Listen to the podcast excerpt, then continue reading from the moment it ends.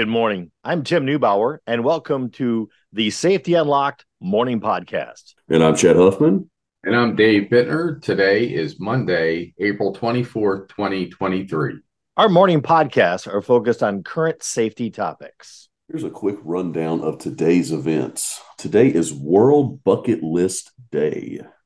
Well, I got a long one, but I don't think I can do any of them today. I'm sorry, that was on a honey-do list. My bad. You got to keep them. You got to keep them separated there, Tim. Out of curiosity, Chad, what's your? Give me one of your bucket list items. I do not have one. I am not a bucket list guy. I never have been. Just I don't know. Just not a thing. Dave, what about you? Your bucket list? Yeah, I don't have anything you'd call a bucket list. I mean, yeah, there's some things I might want to do, but you know, I'm pretty content where I am. I lived that life of adventure when I was younger, and now I'm just old and tired. Well, Dave, you and I have traveled the globe. We got that, but like for me, I never spent enough time in the UK. So I would love to ride a bicycle across Ireland. Now, I'm never going to ride a bicycle across Ireland, but I would like to go visit there, maybe do one of those one-day bike excursions. That's my idea of a bucket list item. Sure. There's a couple of things I like to do. I'd love to see like Ireland or, you know, a couple, you know, Scotland, you know, a couple of those deals. But is it something that I just sit there and wring my hands about? No. If I don't do it in life, I don't feel like I've missed something. But yeah, I mean, I can appreciate the bucket list thing. It's okay to dream. Maybe go back to Germany and practice your Sprechen Sie Deutsch. Yeah, mein Deutsch wiederholen. We also have today National Pigs in a Blanket Day. Now, Chad, you grew up down here in North Carolina, and Dave, you're outside of Philly. In Wisconsin, this is a big thing. Pigs in a blanket is like a staple of food. I would say in popularity, it's not too far behind like pizza for like the snack food. I mean, every Sunday when the Packers play there at the bar, you're going to get pigs in a blanket there. You know, eh? Being from Wisconsin, I can mock myself. My accent. So I grew up not even knowing what pigs in the blanket was because my mom used to call pigs in the blanket. Nobody else does. What do you call pigs in the blanket? Describe it. It is the little mini hot dog wrapped up in a croissant roll, but they have full-size ones that do the same thing. Sometimes in my house, if we were, you know, my dad and mom were feeling very wealthy, we would do the smoky links in a blanket rather than the mini hot dogs in a blanket. But with 8 kids, that was a tremendous cost. So what they used to call pigs in a blanket in my household, and I'm sure it's wrong because nobody calls it that, but for some reason we did. Mom used to make pork meatballs wrapped in cabbage. So most people would just call it stuffed cabbage, but that's what she used to call pigs in the blanket. Oh. So I grew up the whole time thinking that was pigs in the blanket, and then people give me this weenie stuffed in the freaking in a biscuit or whatever and tell me it's pigs in the blanket. I'm like, no, it's not. That bears Googling at some point today. It really does. I don't know if you guys saw this. We're up to almost 16,000 downloads on the Safety Unlocked podcast. I don't know if you guys had looked at those stats. So thank you all to all of our listeners, and we'd love to hear from you on morning topics. Or we'd also love a 5-star review, please. 5-star review. 5-star reviews are nice, too. So, yeah, this is amazing. I did not anticipate this big, this fast. So thank you again, and 5-star reviews are very much appreciated. Absolutely. We got 2 more things today. We'll mention them quickly before we get into today's topic. It is also International Noise Awareness Day. And then something we look to talk about later will be Workers' Memorial Day. International Noise Awareness Day, I should say, is going to be on the 26th. Workers' Memorial Day is on the 28th. We're actually going to spend the 28th talking about the Workers' Memorial Day. Around the world and different things that our people are doing. So yeah, that's going to be a pretty full day for us there. Good. Well, today's topic is getting buy-in. One of the things I'll be doing today is I'm going to be visiting a client site where a or one of their leaders took a question that I asked about something safety in a way that I was attacking them. It was a simple question of, hey, is this piece of equipment yours? It was in a potentially unsafe state, but it was not being used. It could have been broken. It could have been out of service. There was no one near it. It was not going to be used. And the simple question, is this yours? Very defensive. So I'm going to go out there today and try and get buy-in. Now, one of the things that Exceed Safety that I train all of our people, all of our team to do is that your title is a safety salesperson. You are selling people going home alive tonight. And in most cases, it's free for them because they're not the one paying the consulting bill. And sometimes it's just a hard sell. Now, I got to tell you, this is, and I say this, and safety people and managers, you are going to laugh.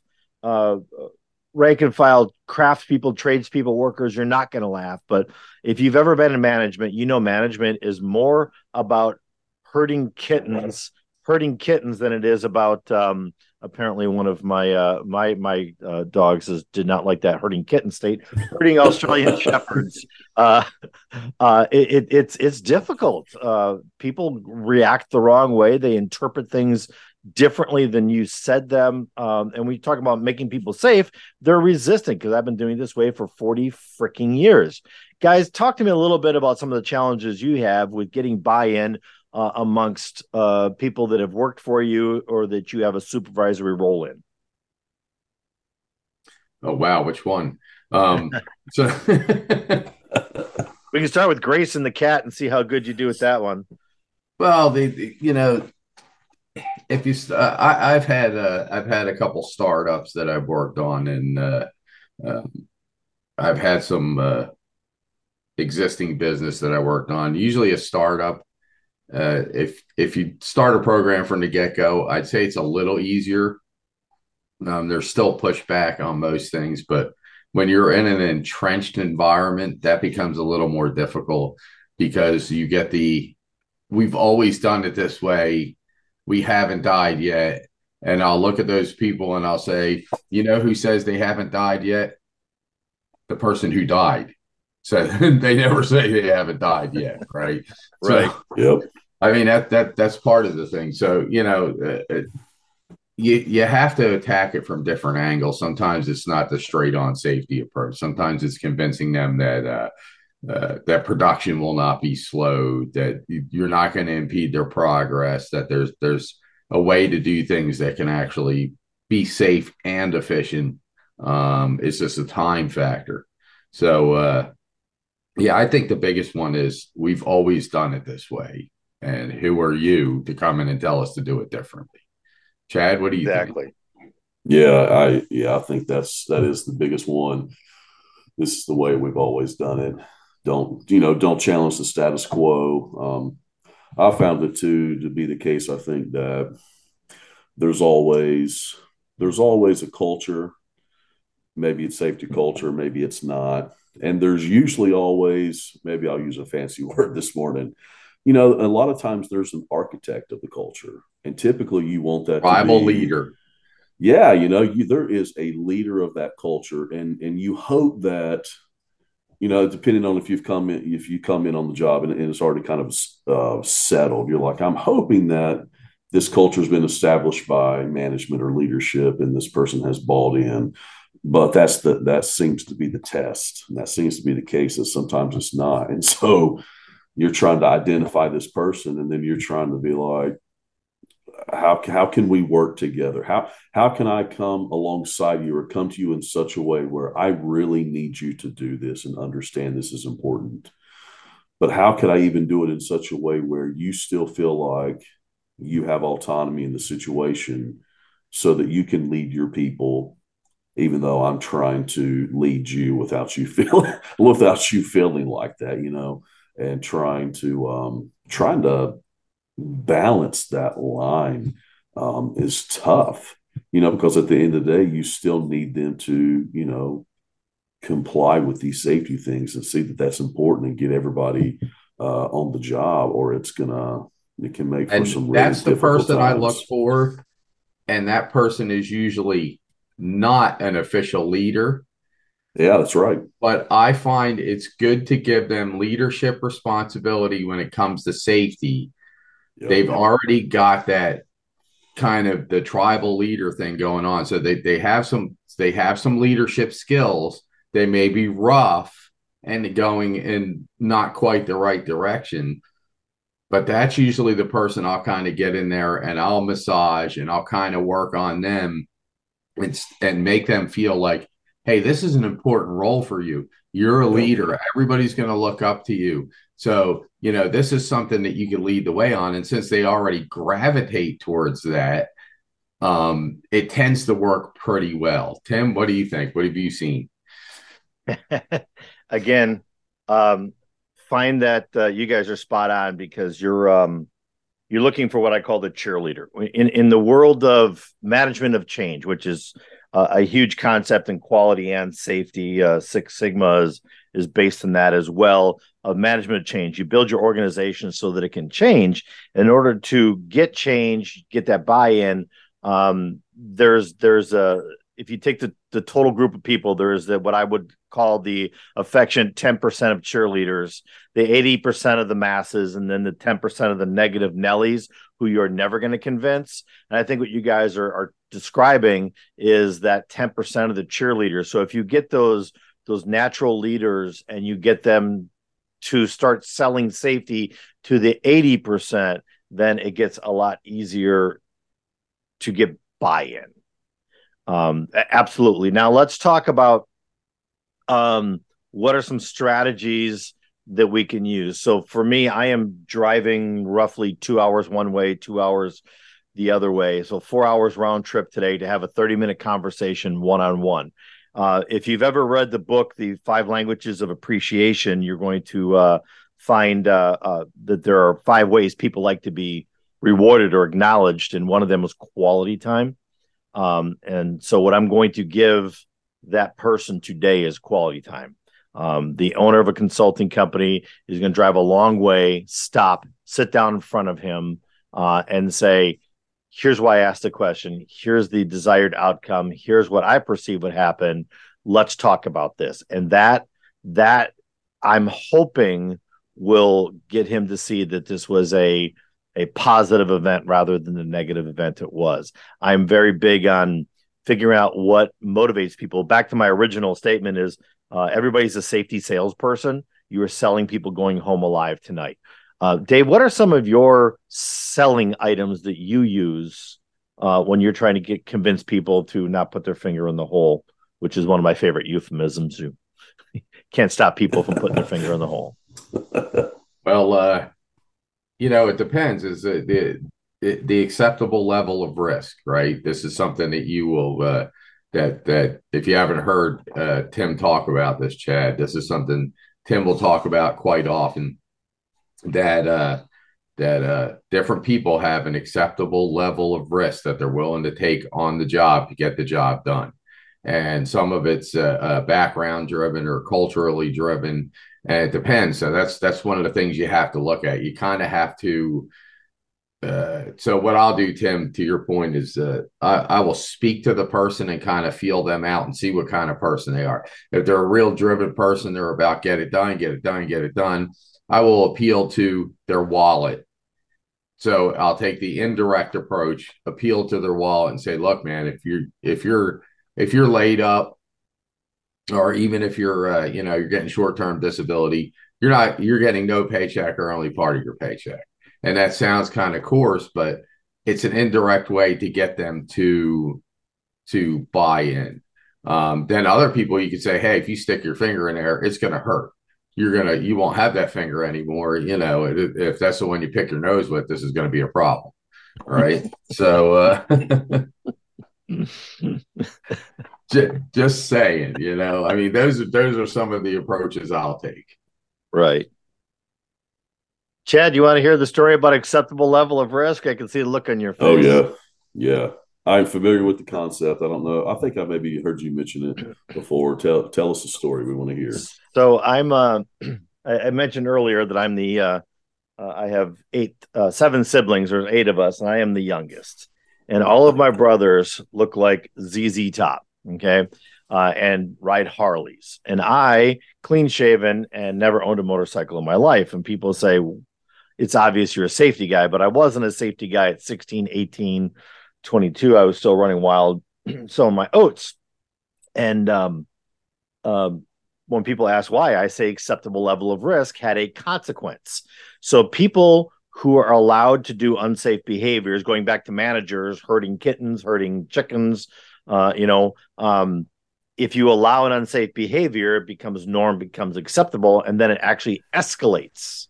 Not wearing your safety glasses when you're walking between the bathroom and your machine will turn into not wearing your safety glasses while you're working on the machine very easily.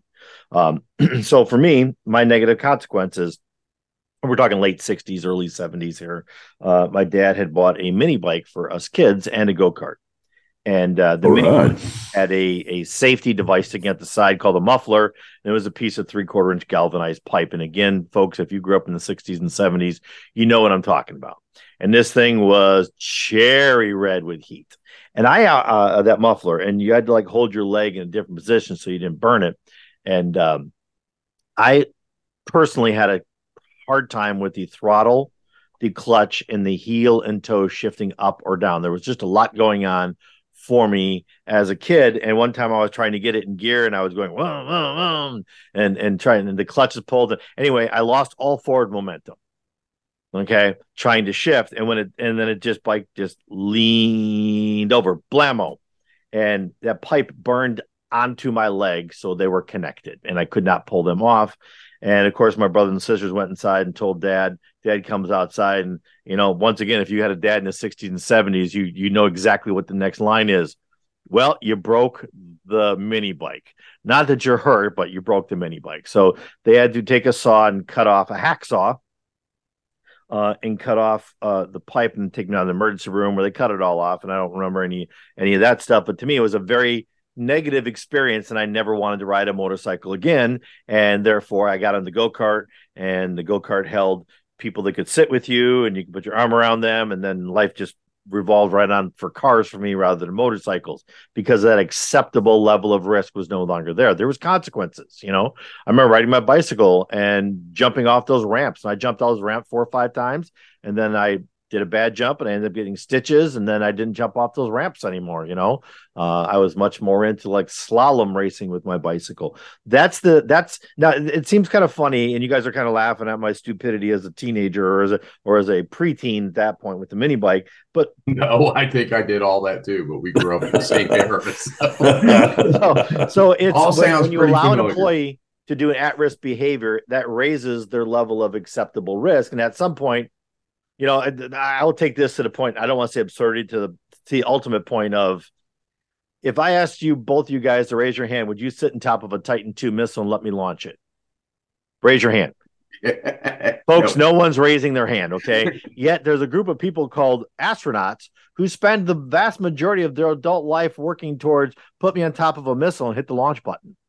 Their acceptable level of risk is much higher than ours, because they're normally test pilots. You know, they're fighter jet pilots. That was what started these guys, these people, guys being a euphemism for people, have the right stuff, you know, and we don't. I mean, I have a hard time with heights when we start getting the 50-story range. I start worrying more about the ground than I do about what I'm doing on a skyscraper that's being erected. You know, that's my acceptable level of risk. I guess at 49 floors, I think I can catch myself, but 50, I can't. So it's very personal, based on your personal experience. And supervisors have a huge role in affecting buy-in and saying, hey, this is not acceptable. Well, I got 2 points, Tim. My first point is that, you know, what your dad said was that you broke the mini bike, but he proved that he really loved you because he cut off the pipe and not something else. There you go. True. That's right. And took you to get medical care. So yeah, it brings to the point. It brings me around to the I call it building a callous point too. So I always say nobody wakes up in the morning and says, you know what, I'm going to go to work today. I'm going to do the worst job I could ever do because, you know, I'm a stinker and that's what I'm going to do. I'm going to do whatever I want. I'm just going to throw a monkey wrench into works. No, nobody says that. Everybody says, you know what, I'm a great worker. I'm going to do a good job. And they think in their mind, they're doing the best job. So you come back to the standard is whatever you allow in your presence. So as a supervisor, as a leader, whatever you're allowing to go on in your presence is the standard. You can't stop it all at once. So you have to move forward. And the best thing to do is, if there's not immediate risk, is to go back and keep making corrections in a very subtle way. Like, hey, man, I need you to put your safety glasses on because you're cutting. I don't want you to hurt your eye. And then leave and show up at different intervals. Right. So they don't expect you to come, and they're going to want to do the right job. They're going to want to be doing the right thing and recognized for doing the right thing. So sooner or later you're coming by and they have them on. You don't have to think about it. They don't expect you at a regular interval. So when you're not there, guess what they're doing? They're making sure their safety glasses on, and now you can develop a habit with them. So that's another approach. So you actually had almost quoted a concept from DuPont's STOP training program, which we're delivering for a client in Illinois and California. And they're one of those philosophies is your minimum standard for safety is their maximum standard for safety. And you nailed that concept on there. Absolutely. Absolutely spot on. Yeah, it works. It's a little more difficult in construction because it's so decentralized. So, you know, it takes more time. You have to have more exposure to those different groups of people out in the field than you would have in general industry, where you're seeing the same group every day. So if you're a consultant who goes around and you do various site inspections, it's going to take a little more time and a little more patience. But when you know when you're in like a plant or a factory environment, then you've got the same group of people, so you can be more and more consistent and get it done quicker if you approach it the right way. Yeah, that made me think of, so in being in the restaurant industry for so long, we would do that, but we always had the, you know, I don't want to say the card that we would play like we're manipulating them, but there was the very real sense of, I need you to be safe right now when I come back into the kitchen, because there's a lot of things happening, but also we're preparing food for people. So now it's not only your safety, it's the safety of thousands of people who are going to come through today. Right. And if we're in the morning shift, it's like you might be prepping some things now that they're going to use this afternoon. So even when your shift is over, what you've done is going to impact the dozen of people coming in on the next shift, plus whoever's going to be coming by this afternoon. And so there would be a lot of times where we'd go in at regular or different intervals, just check in, even on the smallest of details. Hey, did you sanitize this? Are we using the right instrument or tool here? You've got to watch the spill on this oil, is the oven, all of these things you would think about. And we just had to just come alongside them and be like, listen, I'm not trying to like nitpick you about these things. I'm on your team. We're doing the same thing. But when I am at the front of the house, so to speak, and you're in the back, I need you to be saying these things as well, helping all of us be safe. So, everybody's taken care of. Excellent. Excellent conversation this morning, guys. I wanted to thank you all. And yay, everybody made it back in again for work. We were running 2 out of 3 most of last week in one way or the other, and all 3 of the team are back again. That wraps up this episode of Safety Unlocked, the morning show. I'm Tim Neubauer with Chad Huffman and Dave Bittner. I'm Dave Bittner, and remember, safety is everyone's business. Everyone have a safe week. You've been listening to Safety Unlocked, a podcast for safety people by safety people. Brought to you by Exceed Safety. Visit our website at ExceedSafetyLLC.com or call us at 919-728-SAFE. Exceed Safety LLC.